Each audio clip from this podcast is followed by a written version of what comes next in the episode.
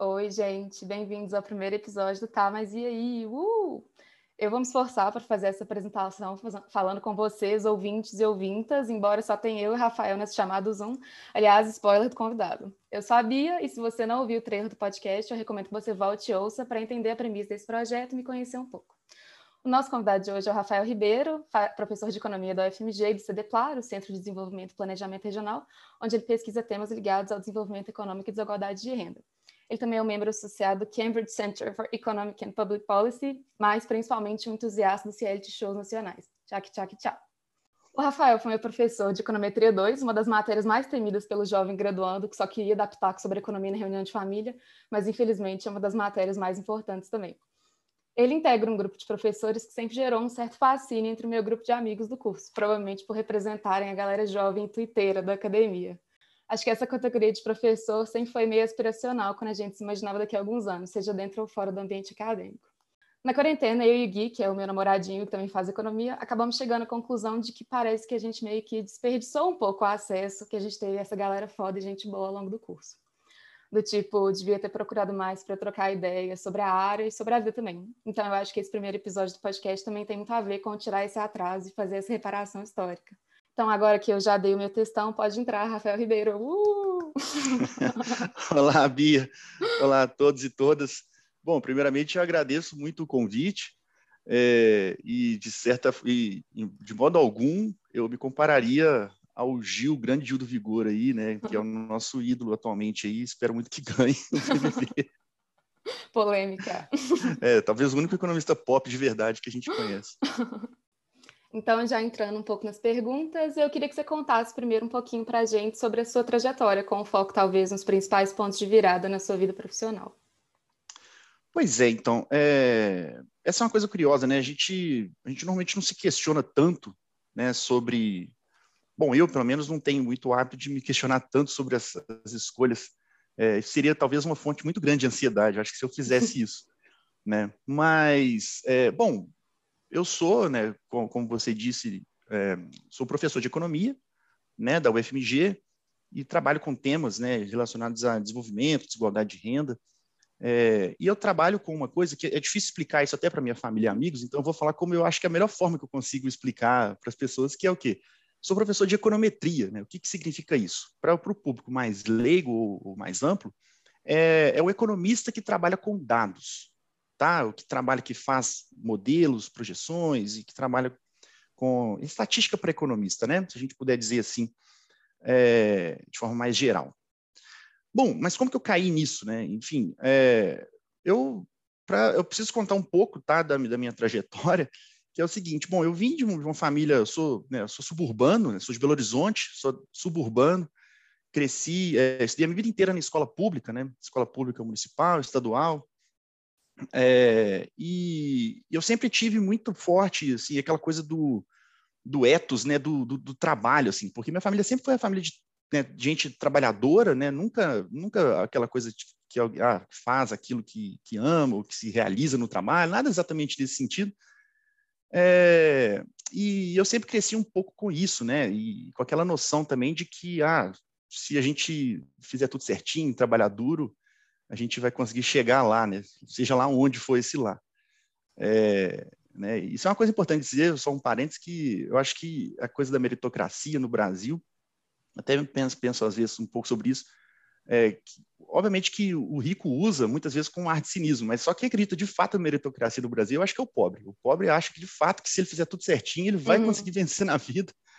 E, enfim, aí eu cresci nesse meio, né? E é, e uma série de assim, ou seja, então eu poderia ter ido para muitos lugares diferentes a partir daí, é, principalmente pelo seguinte, eu lembro que quando eu estava no terceiro ano, eu queria muito trabalhar, né? Eu estudava e queria trabalhar, porque todos os meus amigos da, da escola trabalhavam também, né?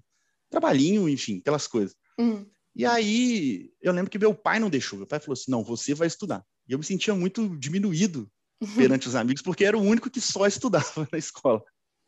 E aí, enfim, Bom, eu, é, querendo ou não, né, eu, bom, na época também eu trabalhei, então depois da, da escola eu arrumei um, um, trabalho também formal, de oito horas por dia, né, e fazia cursinho estudo, fazia cursinho à noite, trabalhava o dia inteiro, fazia cursinho à noite, aquela coisa toda.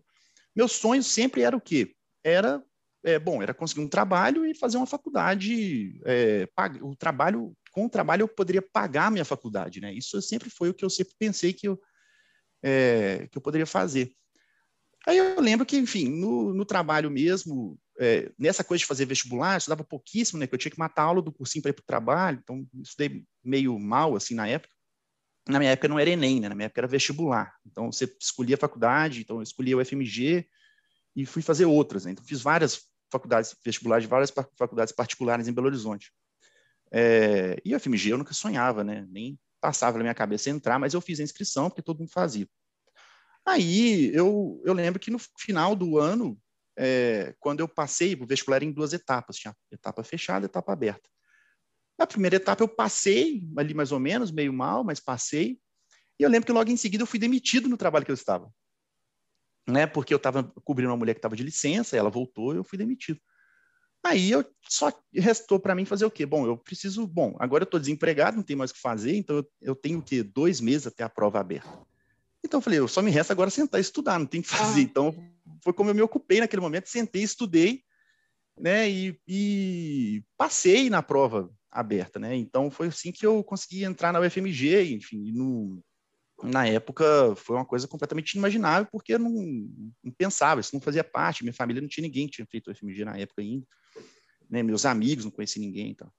E aí, é, então fiquei muito feliz, tal, entrei. É, claro que assim, quando eu cheguei na UFMG naquela época, né, a gente não tinha né, políticas afirmativas, não tinha nada. Então eram pouquíssimas pessoas de, de, de escola pública, né, ou pessoas de é, pessoas né, negras, enfim, também na, na, na FMG quase não se via. E eu lembro que eu, é, eu não me identifiquei muito, sabe, com aquele ambiente no primeiro momento. Eu achei, né, eu ficava meio deslocado, me sentia muito deslocado, né, porque as pessoas todas se conheciam, né, todo mundo da, né, de Belo Horizonte que entrava já se conhecia antes, eu não conhecia ninguém, então isso já era uma coisa ruim, é, do meu ponto de vista. E assim, bom, entrei com uma série de deficiências do ensino médio, né, tive muita dificuldade no curso em algumas, em algumas matérias, é, mas eu lembro que eu lembro que eu me dei bem, por exemplo, na matéria de história econômica do Brasil. Gostei muito da matéria, fui bem e, e na época eu lembro que o professor me ofereceu uma bolsa, né, para poder é, é, fazer pesquisa na área. E eu lembro que eu não aceitei por dois motivos. Bom, primeiro porque eu tinha que trabalhar com documentos históricos e eu tinha, eu tinha rinite alérgica, então eu não poderia aceitar o emprego. E segundo, porque eu tinha, eu, nessa época de faculdade, a gente nunca sabe o que, que é, né? Enfim, é, quem está na graduação sempre tá, fica, tem, tem aquela dúvida de para onde ir, né? E eu estava matriculado em matérias na, na, matemática, enfim. Aí eu falei, eu teria que abandonar essas matérias para fazer o trabalho de história. E aí eu, por mas acho que mais por causa da rinite, talvez eu, eu recusei a proposta. E aí foi, e por isso eu segui então as matérias é, depois mais para a área de exatas, mas eu poderia perfeitamente ter ido para a área de história, porque é o que eu gostava mais na época, né? Mas eu não fui. É, aliás, uma coisa curiosa, só voltando, uhum. né? A decisão mesmo do curso de economia é uma decisão é, que, que, enfim, é cheia de percalços e não tem muita explicação também. Eu lembro que raramente eu ia, às vezes, no serviço do meu pai, gostava de ler jornal lá, e eu ficava lendo colunas de economia. Eu gostava de, de ler aquilo sem entender muito bem. Uhum. Eu falava, ah, isso aqui pode ser legal. Mas eu lembro também que na época do vestibular você tinha que marcar o curso que você ia fazer. Né? Então eu estava na dúvida entre economia e física. E aí, né, porque na época eu gostava de física, eu lembro que o primeiro salário que eu ganhei no trabalho que eu tinha, que eu fui demitido, era eu comprei um livro de física do Stephen Hawking, que eu gostava muito de ler e tal, e lá e eu estava na dúvida. Então quando eu olhei aquilo, eu falei assim, eu queria física.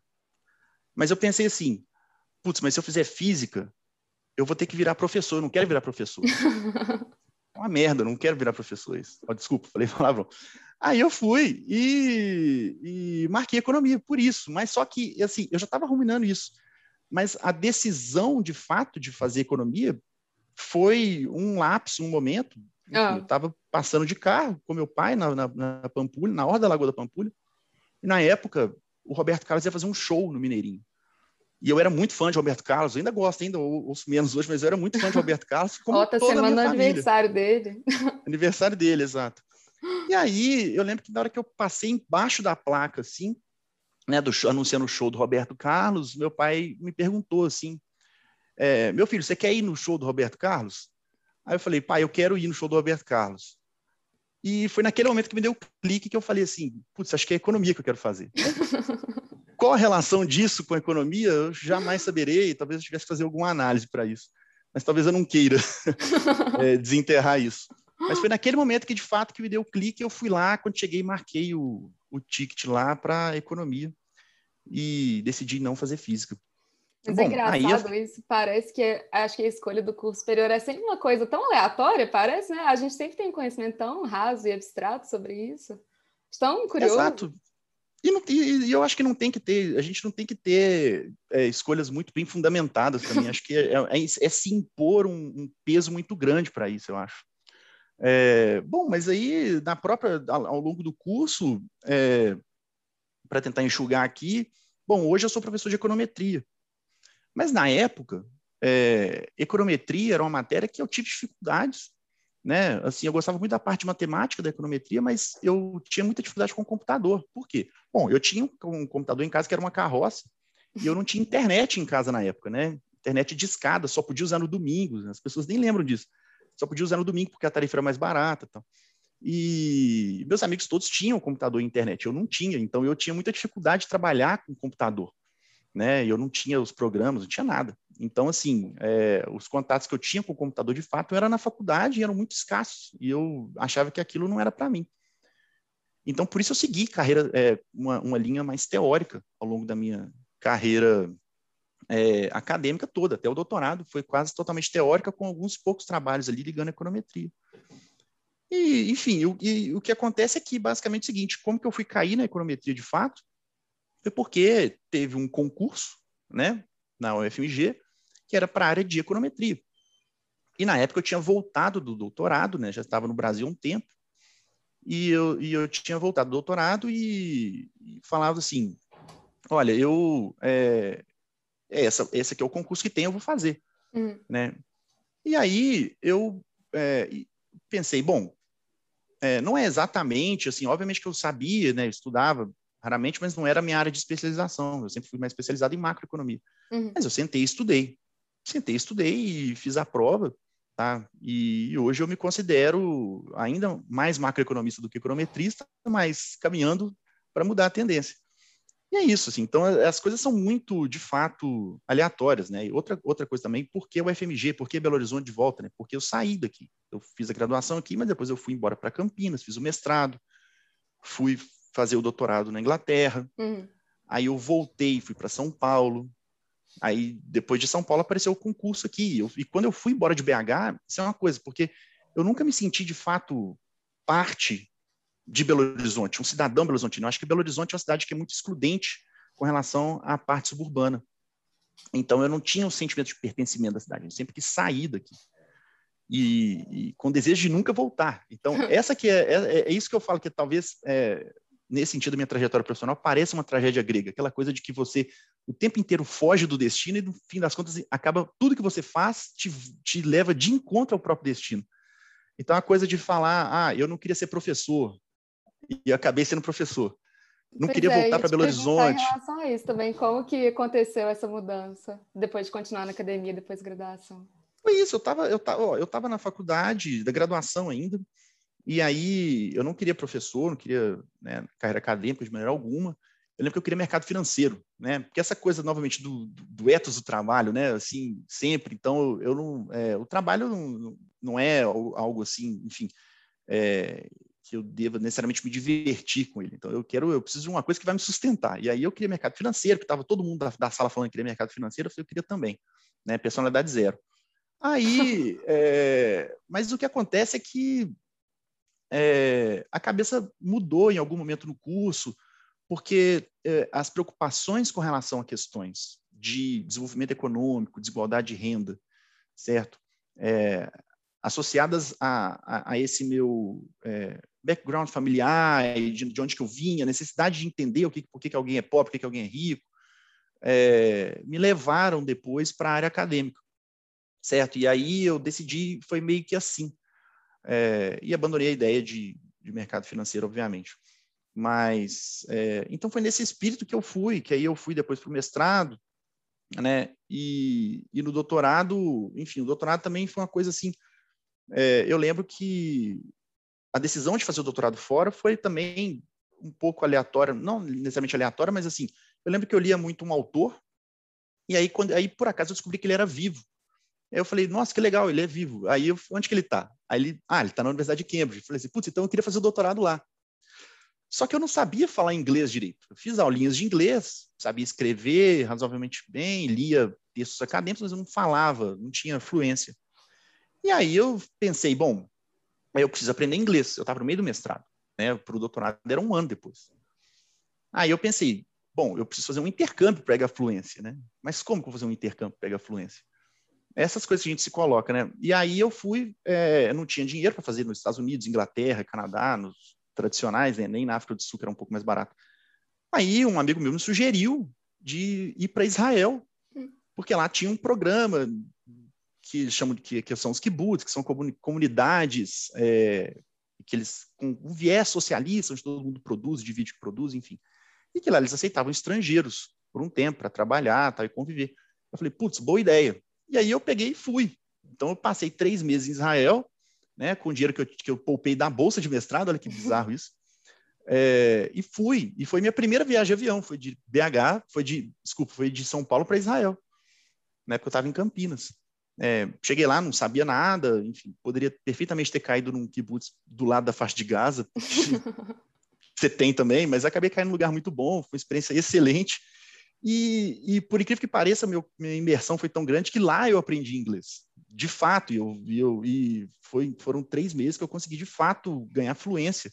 Acho que hoje eu falo pior do que eu falava na época. É, e aí, e aí foi, e com isso eu me possibilitou depois fazer as provas tal e ir embora para o doutorado. É, e essa experiência foi absolutamente, talvez a principal experiência da minha vida é, sob diversas óticas, assim, foi de fato essa viagem para Israel, que mudou de fato uma série de questões, me deixou mais desajustado socialmente, eu diria. É, Legal, mas assim, eu fiquei três meses em Israel, enfim, conheci gente de todo lugar, aprendi a falar um monte de palavrão em diversas, em diversos idiomas, inclusive em, hebraico, né, formas de profanar a língua sagrada. É, é, aprendi a falar um monte de coisa em coreano, enfim, é, coisas bizarras, enfim. Mas, é, mas fora isso, viajei muito, também conheci o lugar. Mas é assim, essa experiência foi sensacional e ela, ela mudou muito minha forma de entender uma série de questões com relação ao mundo. Mas é, aí, aí, daí para frente, acho que daí para frente eu, eu senti assim, bom, acho que não tem mais muita coisa que fazer agora da vida, então agora é só focar, arrumar um trabalho e esperar acontecer as coisas. Mas assim, o, o que eu queria dizer é o seguinte: é, a gente tem sempre essa ideia né, de que, ah, que o, o trabalho, né, assim, é, que, ah, se você se dedicar, se você fizer tudo certinho, se você for competente e eficaz, e as coisas vão necessariamente acontecer. Né? Merecer, Mas tem uma né? série, vai merecer, exato. Mas existem uma série de percalços e percursos e fatos que acontecem ali no meio que, que podem jogar a gente para direções completamente diferentes. Então é isso, essa coisa da tragédia grega, né, que eu que eu tô falando aqui, fazendo essa associação, é isso, é, é essa, essa trajetória do, do herói clássico, né, como Ulisses, o, o Hércules, é que sai, que vai para a aventura e que volta depois para o eixo. Isso, assim... Né, o... É, que... É, que, na verdade, enfim, que não que eu seja um herói, mas é que essas histórias têm uma identificação muito grande com as nossas vidas, justamente por isso que elas são clássicas até hoje. Mas é isso. Então, aí depois, eu, eu, tudo que eu queria fugir era o quê? Era fugir de Belo Horizonte, fugir, enfim, dessa, da profissão de professor, academia, coisa do tipo, e acabei voltando. Então, eu acabei, eu caí nessa carreira não por um fascínio que eu tinha anteriormente, mas é, é, por esses, todos esses percalços e, e, e coisas que foram acontecendo ao longo da trajetória foram, por sua vez, me levando, sem eu perceber, para esse caminho de volta. Entendi. É engraçado, eu acho que nesse lugar que eu tô hoje, assim, quase formando, parece que é tudo muito aberto ainda, né?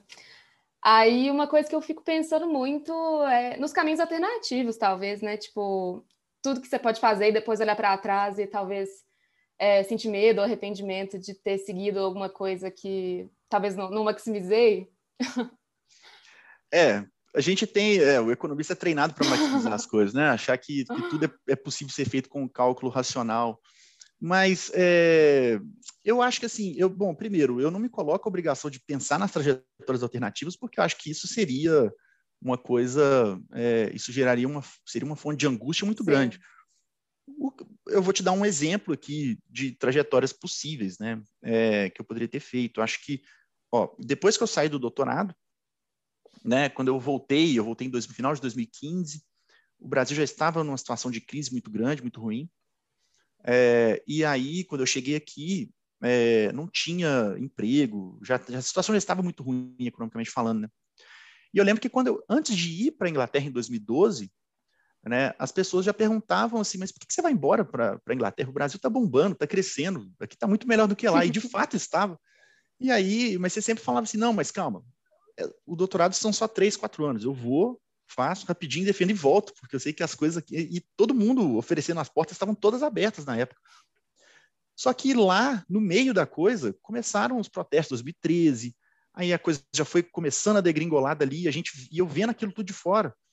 Então foi causando um, aquilo já ia causando uma angústia muito grande. E aí quando eu chego aqui, quando eu caio aqui de volta, é, a, a, você percebe que o país estava completamente diferente do país que eu deixei. Uhum. E nisso eu estava em, em, Belo Horizonte, voltei para casa dos pais, né? depois de tanto tempo morando fora, voltei para casa dos pais, o que é um, uma, uma tragédia do ponto de vista pessoal. E aí, é, não por causa dos meus pais, mas assim, você se vê mal, né? Porque você ah. vê que você foi, fez um monte de coisa, você volta com um diploma debaixo do braço e está na casa dos pais. Parece andou para trás, né?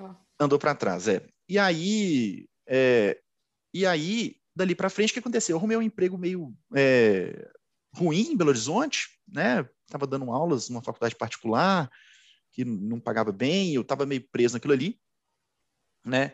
E, e aí, na faculdade particular, me demitiram, né? Me demitiram é, porque eu não tinha o diploma de doutorado validado no Brasil, eu tinha doutorado hum. fora, né? Mas eles precisavam do doutorado daqui. Me demitiram. E aí, naquela época, ali no meados de 2015, eu estava meio sem opção em BH.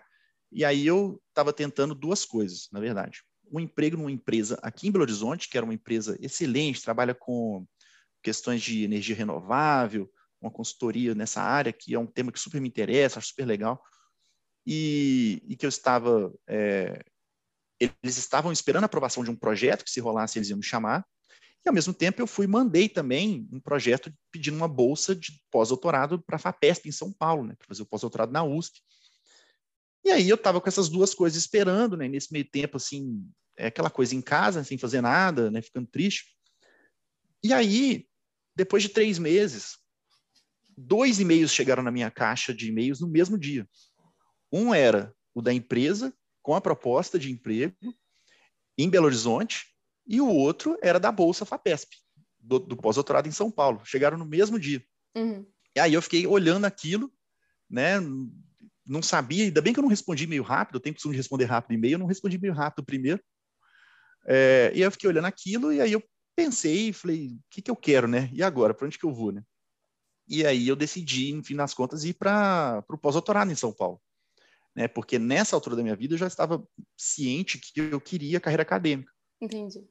Então, assim, você saber também onde você quer chegar é importante, né?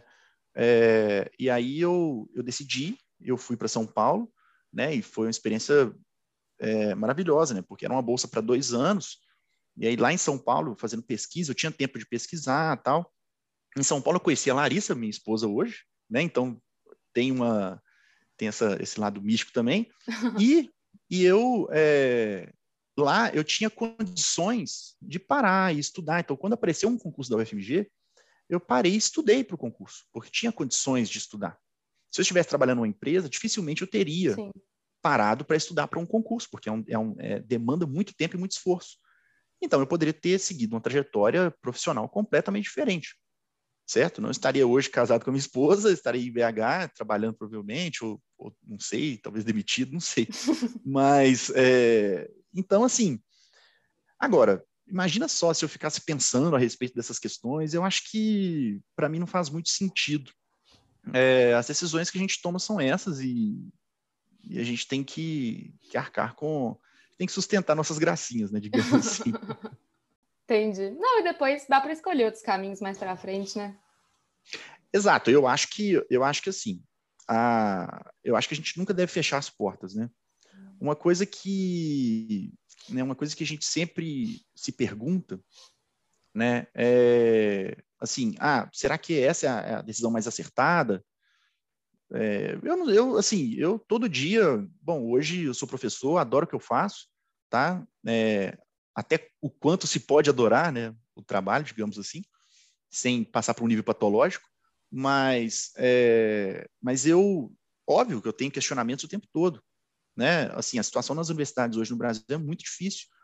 É, as universidades estão cada vez mais estranguladas, a gente tem cada vez menos condições de trabalho e cada vez mais trabalho, né, cada vez mais estresse. É, então, é claro que eu me coloco sempre a pergunta. Eu não vou dizer todos os dias, mas eu posso dizer que quase todos os dias eu me coloco a pergunta: será que. E se eu mudar de emprego? E se hum. eu tentar outra coisa? Né? É, é isso, entendeu? Então, assim, eu. E, e eu não, não gostaria de que isso, que isso acabasse algum dia, porque acho que se, se você para de ter. É, de pensar alternativas, de ter outros desejos, ou se você acha que, que, que a coisa está.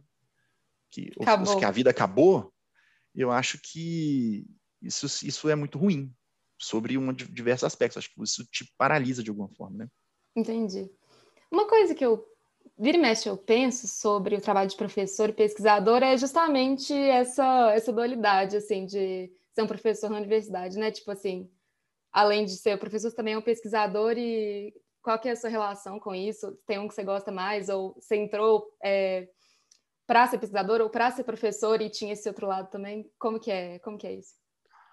É, assim, eu é, eu gosto da carreira acadêmica de maneira geral, mas assim, é, eu tinha as ilusões que eu tinha com relação à carreira acadêmica, né? É, quando eu pensei em entrar para a carreira acadêmica, elas se ruíram completamente quando você chega na carreira acadêmica. Né? Aquela coisa que se diz, né? Quando bom, o homem tem tem os dois maiores pesadelos do homem são, né, é, é, o de não realizar aquilo que ele deseja e de realizar aquilo que ele deseja.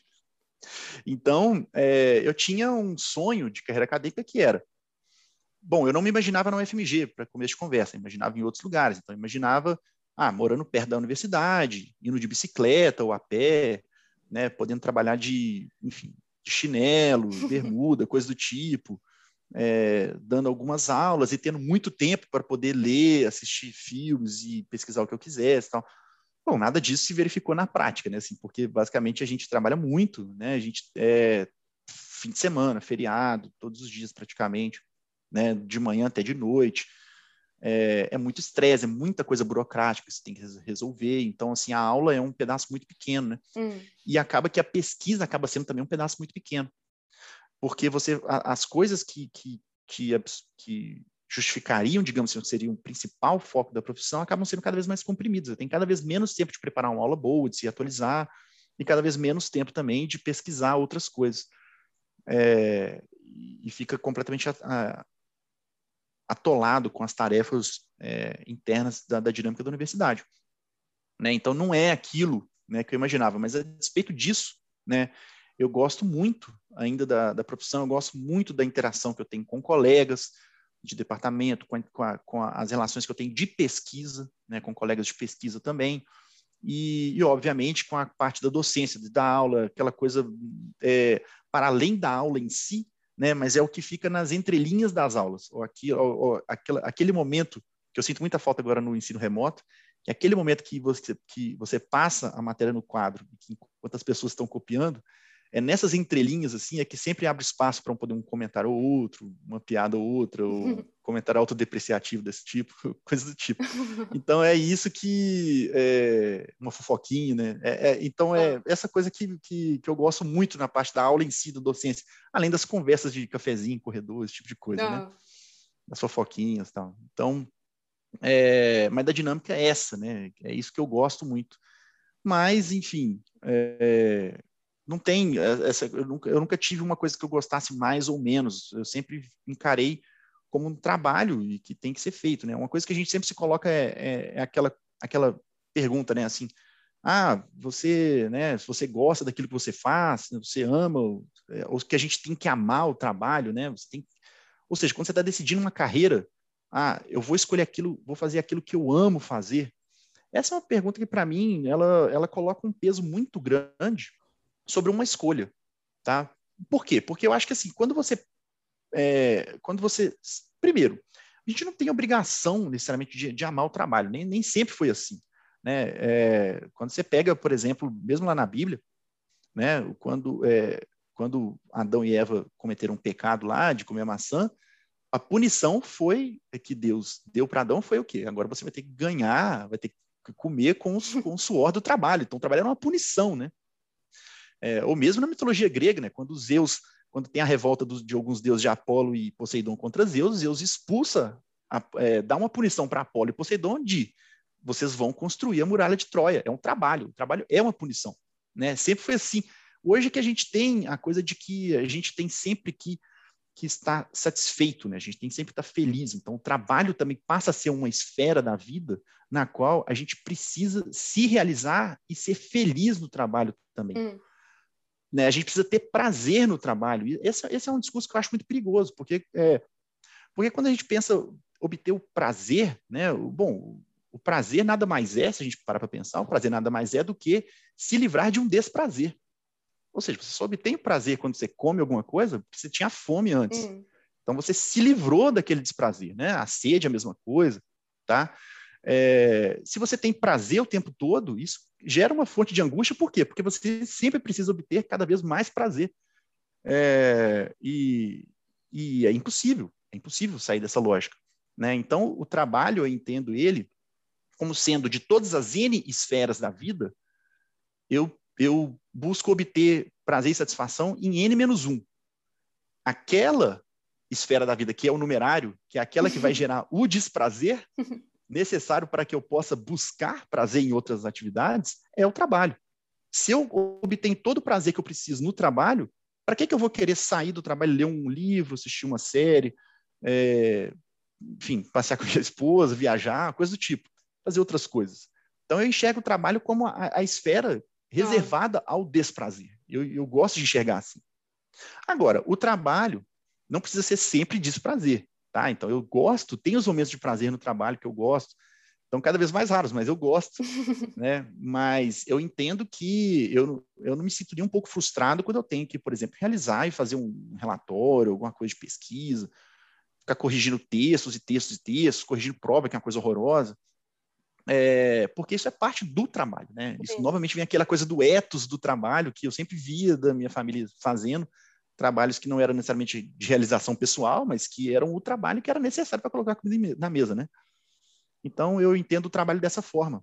Né? Eu não acho que tem que ser a coisa que a gente tem que amar para fazer. Então, acho que isso tira também um pouco do peso da decisão uhum. sobre o que fazer, né? Essa, enfim, e também e também acaba abrindo sempre possibilidades, né? Ou seja, eu lembro que quando eu estava no curso de graduação de economia, é, eu sempre tive essa coisa um pouco do trabalho na cabeça, hoje eu consigo elaborar um pouco melhor. Mas eu tinha antes, eu pensava o quê? Assim, ah, não gosto de economia, estou odiando economia, quero mudar, quero fazer outra coisa. Aí sempre vinha um monte de opções. Ah, quero fazer engenharia. É, ah, não, acho que eu quero fazer filosofia. E eu sempre tinha aquela coisa de querer mudar. Mas, ah. no fundo, no fundo, eu nunca mudei, porque eu sabia o quê? Eu sabia que no momento em que eu mudasse para alguma coisa que eu gostasse mais, aquela coisa se tornaria obrigação e, por sua vez, deixaria de ser prazerosa. Uhum. Então, desprazer por desprazer, eu prefiro ficar na economia. Então, acho que é por isso que eu nunca mudei. E acho que isso pesa ainda nas minhas decisões de por que não sair ainda tá? da, da, da, da docência. Não que eu queira, eu adoro, tá? Mas, mas, assim, como eu sempre me coloco possibilidades de, de alternativas, eu acho que sem isso a vida ficaria muito chata é, eu acho que essa, essa, esse mesmo pensamento ainda retorna ah. na minha decisão diária de continuar. Eu concordo, é, mas ao mesmo tempo acho meio frustrante, né, essa verdade, que parece que é muito tempo da sua vida, né, investindo numa coisa que, é, em grande parte, é por obrigação. Acho que enquanto milênio, isso é difícil de aceitar é difícil de aceitar, mas eu acho que é, essa, é difícil, eu acho que é, é muito difícil a, a, enfim, a, geração de vocês e da minha, que não, são, não é tão longe assim, uhum. né, ainda, felizmente, né, não estou tão velho, mas estou no meio dos 30, né? Mas 10 anos fazem, né, fizeram muita diferença nesse processo. Né? Hoje, é, eu acho que tem uma quantidade de informação muito grande, essa coisa das, das mídias sociais, das pessoas se enxergarem sempre um dos outros, porque sempre eu me media pelas pessoas que eram mais próximas de mim. Família, pai, mãe, amigos. Hoje em dia você se mede muitas vezes, porque você se define em relação ao olhar do outro, Sim. com base é, numa, em pessoas que você nem conhece. Né? E a aprovação das pessoas é cada vez mais medida em termos de likes e de números quantificáveis, o que é uma coisa absolutamente é, fora de, de, de, lógica, né? Para mim, que cresci em outro mundo. Mas, é, mas eu acho que a gente precisa retomar algumas coisas para poder conseguir viver, porque é isso, é impossível viver Sim. sempre feliz, né? E com a noção de que a gente precisa sempre ser mais feliz, né? Aquela coisa que você vai no, no é, no McDonald's ou no Boss, vai comprar um, um milkshake, eles sempre te perguntam, né? Você compra, se você comprar o de 500 ml, eles vão te perguntar, você quer aquele de 700 ml por um real a mais? Aí você vai falar que não, mas você sempre vai ficar infeliz porque eu poderia ter sido mais feliz se eu tivesse pagado um real a mais e consumido aquele 700. Ou seja, nunca vai ter limite, uhum. nunca vai ter limite. A gente tem que se colocar esse limite. Sim. É, acho que às vezes uma coisa que é funcional para mim é pensar que algumas coisas são imperativos, né? Tipo, talvez você não tenha que entender ou acreditar de fato em uma coisa. Tem coisa que a gente só tem que fazer, né? Que é isso, nem tudo tem que ser prazeroso. Exato, eu, eu prefiro que deixar o trabalho nessa, nessa uhum. esfera em vez de outras, né? Em vez de eu não vou querer deixar, por exemplo, minha relação com os amigos, família, esposa na esfera infeliz, né? Então eu prefiro que seja o trabalho, né? Não, faz muito sentido. É, uma coisa que eu queria perguntar, eu nem coloquei isso na pauta, mas me veio agora. É, você se preocupa com é, o seu impacto no mundo, assim, de uma maneira mais ampla? Tipo assim, como que você contribui para a comunidade, esse tipo de coisa, através do seu trabalho? Então, eu, eu vou te falar que eu, é, na, no momento de tomadas de decisão de para onde eu vou, do ponto de vista de emprego, eu não tinha essa preocupação, né? Óbvio que uma vez que a, que a, a decisão foi tomada, eu, eu faço isso de forma uhum. retroativa, né? Então, a gente hoje, se justifica, né? Se justifica, é claro. Mas eu acho que, é, mas eu acho que a profissão de professor, ela talvez seja a das que seja menos difíceis de se justificar em termos de impacto no mundo, Sim. É, porque eu acho que é, eu acho que eu consigo contribuir, né, com a formação das pessoas. Eu acho que eu consigo contribuir com uma orientação ou outra, muitas vezes, né? Essa coisa da orientação é, eu até tenho, acho que tem um peso grande muitas vezes, né? então, por exemplo, uma coisa que eu gosto muito de fazer, por exemplo, seria é, orientar né? trabalhos de monografia, de mestrado, doutorado. Mas a coisa da orientação, eu gosto, eu gosto mais da palavra que se usa em inglês, por exemplo, que é o, é, que é o advisor, né, no inglês americano, ou supervisor no, no, inglês britânico, que é o supervisor, né, aquele que supervisiona a pesquisa, não o que orienta. Porque a palavra orientar, ela tem um peso muito grande, eu acho, e, tanto de orientador quanto do professor em si, né? Que a gente vê muito dessa forma, como orientador. É, orientador remete ao Oriente, né? Que é de onde nasce o Sol, né? A luz, a luz, a verdade, né? O Sol é sempre na, é, nas comunidades totêmicas vista como aquela o símbolo de verdade, né? De solidez. É, e o orientador então é aquele que aponta para a verdade, né? Para o Sol, para a luz. E eu não tenho a menor pretensão de fazer isso, né?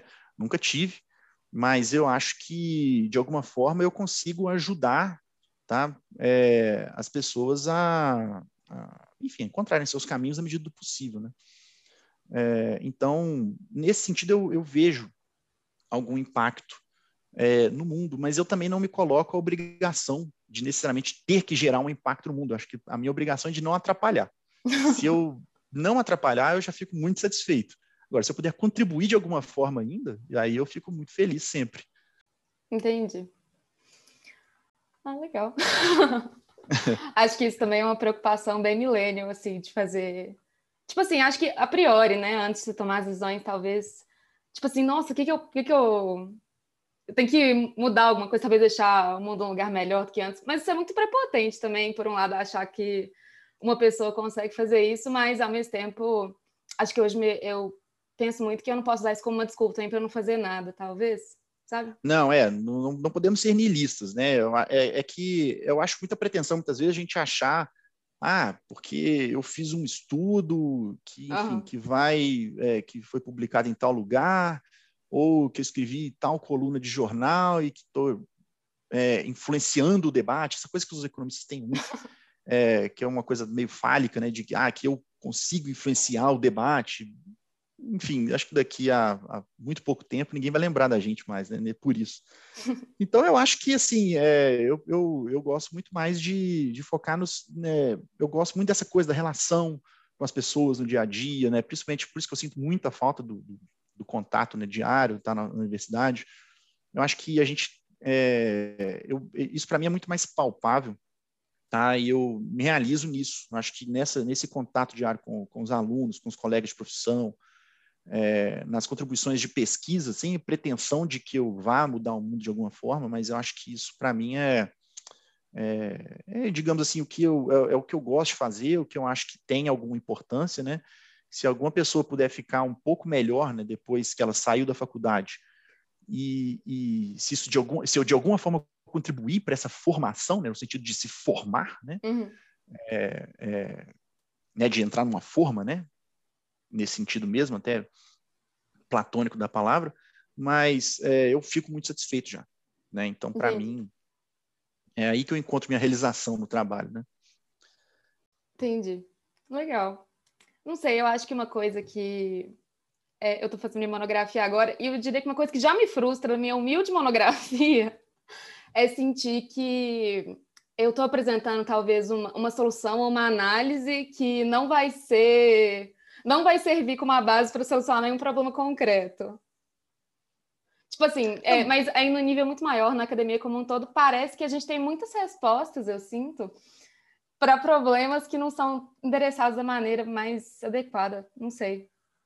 É, mas assim, é, a, a, mas acho que isso vale para a ciência de maneira geral, né? Sim, acho que certeza. um trabalho ele contribui sempre para estimular um debate, né? Pra, ou seja, se o seu trabalho de alguma forma, né? Estou falando para o pessoal que é mais acadêmico, né? Se o seu trabalho ele se engaja num debate acadêmico e ele consegue responder algumas questões, colocar outras e qualificar melhor o debate, é, outros trabalhos vão se aproveitar disso e as perguntas vão se tornando cada vez mais qualificadas, né? Não que a gente vá atingir, digamos, a verdade lá no Sim. fim do, do arco-íris, mas que isso qualifica, mas o trabalho é, ele tem que ter a pretensão não de mudar o mundo, mas de, de qualificar melhor as perguntas, porque é, é com esse princípio de que, que, se, que é a dinâmica da ciência, né? que a ciência evolui.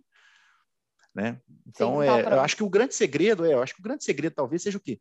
Reduzir as expectativas. Né? Eu acho que isso vale não só para com relação aos trabalhos que a gente faz né, do ponto de vista profissional, como nas nossas relações pessoais, enfim, também. Eu acho que é, se, se, se as expectativas são muito altas, a gente é sempre mais difícil de atingir. Então, eu procuro sempre rebaixar um pouco as expectativas, né? É, e focar naquelas coisas que acho que são mais importantes para a gente, né? E na relação com os amigos, família, enfim, colegas de trabalho, né? alunos, professores. Né? Então, eu procuro dar mais esse foco. Legal. Beleza. Então, para terminar, eu queria que você desse uma dica para alguém que está prestes a se formar no final do curso ou algo que você gostaria de ter sabido quando você estava nessa fase. É, então, Bia, eu, ó, eu te confesso que eu, eu bati muito cabeça gostaria que tivesse tido algumas dicas importantes. Eu acho que, novamente, eu demorei muito tempo para desconstruir aquela ideia que eu tinha, de, do, do, aquela ideia do ethos do trabalho, aquela ideia da meritocracia, de que se fizer tudo certinho vai dar certo. Tá? É, então, tanto é que na universidade, eu lembro que o primeiro choque com relação a isso foi, de fato, quando eu entrei na graduação. Por quê? Porque eu via o seguinte, olha, depois que eu consegui me adaptar, Aí eu comecei a tirar notas melhores, né, notas boas, tal. E eu via o seguinte, eu via muita gente que não levava a faculdade muito a sério, mas que conseguia sempre boas inserções no mercado de trabalho, bons estágios, depois e hoje estão muito bem empregados. Uhum. É, é óbvio que a, primeiro, a primeira conclusão que eu não conseguia formular muito bem na época era o quê? Bom, as pessoas tinham contatos, né? Uhum. Então, assim, os contatos profissionais são muito importantes, tá? Isso num país como o Brasil, né, que é um país que, que tem, digamos assim, instituições não tão fortes e que dependem muito da confiança entre uma pessoa e outra, é até razoável entender que o empresário, quando ele vai contratar alguém, ele muitas vezes se, se baseia no vínculo, que ele ah, é o filho do amigo do fulano, né? Porque isso gera alguma confiança, uma relação de confiança, né? É, isso não é tão demarcado assim em outros países, apesar de acontecer também. No Brasil isso é mais grave. E óbvio que, né? Eu cheguei na faculdade, eu não tinha contatos, não tinha amigos, enfim, bem colocados profissionalmente, né? Porque, enfim, como eu disse, né? Tenho a minha raiz suburbana. E eu via que na universidade todo mundo se dava bem, porque já tinha muitos bons contatos de família antes, né? E eu, mas eu decidi também seguir muito a minha, a minha linha ainda de, ainda sem querer abandonar a minha ideologia, né, de meritocracia. Minha decisão também de ir depois para a academia, para o mestrado, é porque eu tinha a ideia também de que a prova de mestrado era também meritocrática, né? Você faz uma boa prova, você vai, depois dali para frente, você vai seguindo, tocando sua pesquisa, fazendo tudo direitinho, chegando lá. Entendi. Só que a gente entende o seguinte, que não é bem assim, tá? É, em todos os lugares, em todas as profissões, tá? É, quando eu voltei também para o Brasil do, do doutorado, eu precisei refazer as minhas relações sociais e profissionais para começar a me inserir, tá? Em diversos lugares. É, então não era só eu chegar aqui com um currículo bom que eu vou conseguir um emprego, tá? Perdi muitos empregos depois que eu voltei do doutorado com pessoas muito menos, pessoas menos, muito menos qualificadas em termos de currículo. É, então, eu acho que o, a verdade dura e, e, crua é essa, é que é, é, importante se cultivar as amizades, tá? Não estou falando de ser puxa-saco, tem uma linha uhum. muito tênue aí, mas é importante ser uma pessoa bem relacionada, importante conhecer gente, tá? É, desde sempre, dá um peso muito grande para o networking, que é, né, que é, eu não sei muito bem como traduzir isso até hoje, mas dá um peso grande para isso, é, é, desde o início, eu diria que pode ser determinante tá, de, da, das suas trajetórias é, e possibilidades, e leques de possibilidades futuros de inserção profissional. Tá? Eu acho que sem isso, eu, por exemplo, acho que eu demorei muito mais tempo, tomei muito mais pancada, é, e eu só fui entender isso muito tarde. Ah. Tá? Então, a, a, minha dica, a minha dica é essa, tá? Então, assim, obviamente que pessoas na faculdade que têm que tem, é, um, um networking mais pobre, digamos, é, podem ser muito bons alunos, mas vão ter mais dificuldade de se inserir. Sim, é difícil aceitar que outras coisas importam além da sua qualificação técnica, né? Às vezes, Exato. além da. Tal, com certeza, relacionamentos concordo 100%, mas umas coisas que parecem marginais, né? Tipo assim, se você é mais extrovertido ou mais introvertido, se é mais tímido. É, é frustrante também. É, essas coisas contam muito ali quando você está num processo seletivo onde todo mundo é basicamente igual, né? Então, se você tem ali 15 candidatos para uma vaga, saindo da graduação, é todo mundo muito igual. Sim. Então, é uma coisinha ou outra que tem a ver com o perfil da vaga. Não quer dizer que você é pior, mas talvez que você tenha uma, uma característica que é mais ou menos adequada a uma determinada vaga. Então, é muito difícil, é muito difícil a gente falar que, ah, eu não consegui, eu sou ruim, quem conseguiu é bom. Tem tantas variáveis inseridas nesse processo, tá?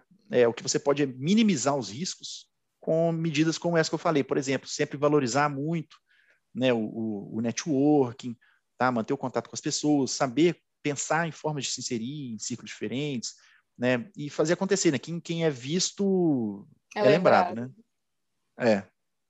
É isso. Entendi. Beleza. Muito obrigada, viu, Rafael? Acho que é isso. Você quer falar mais alguma coisa? Não, eu agradeço muito o convite. Para mim foi um prazer participar, tá? É, desejo muito sucesso aí no, no, no, podcast. Espero que a gente, assim que se resolver essa pandemia, a gente possa marcar uma grande comemoração no, no Cabral, né? Etílica e, enfim, e com tudo que, que tiver direito dentro dos limites da lei. Opa, combinado. Beleza. Tchau, gente. Tchau, tchau.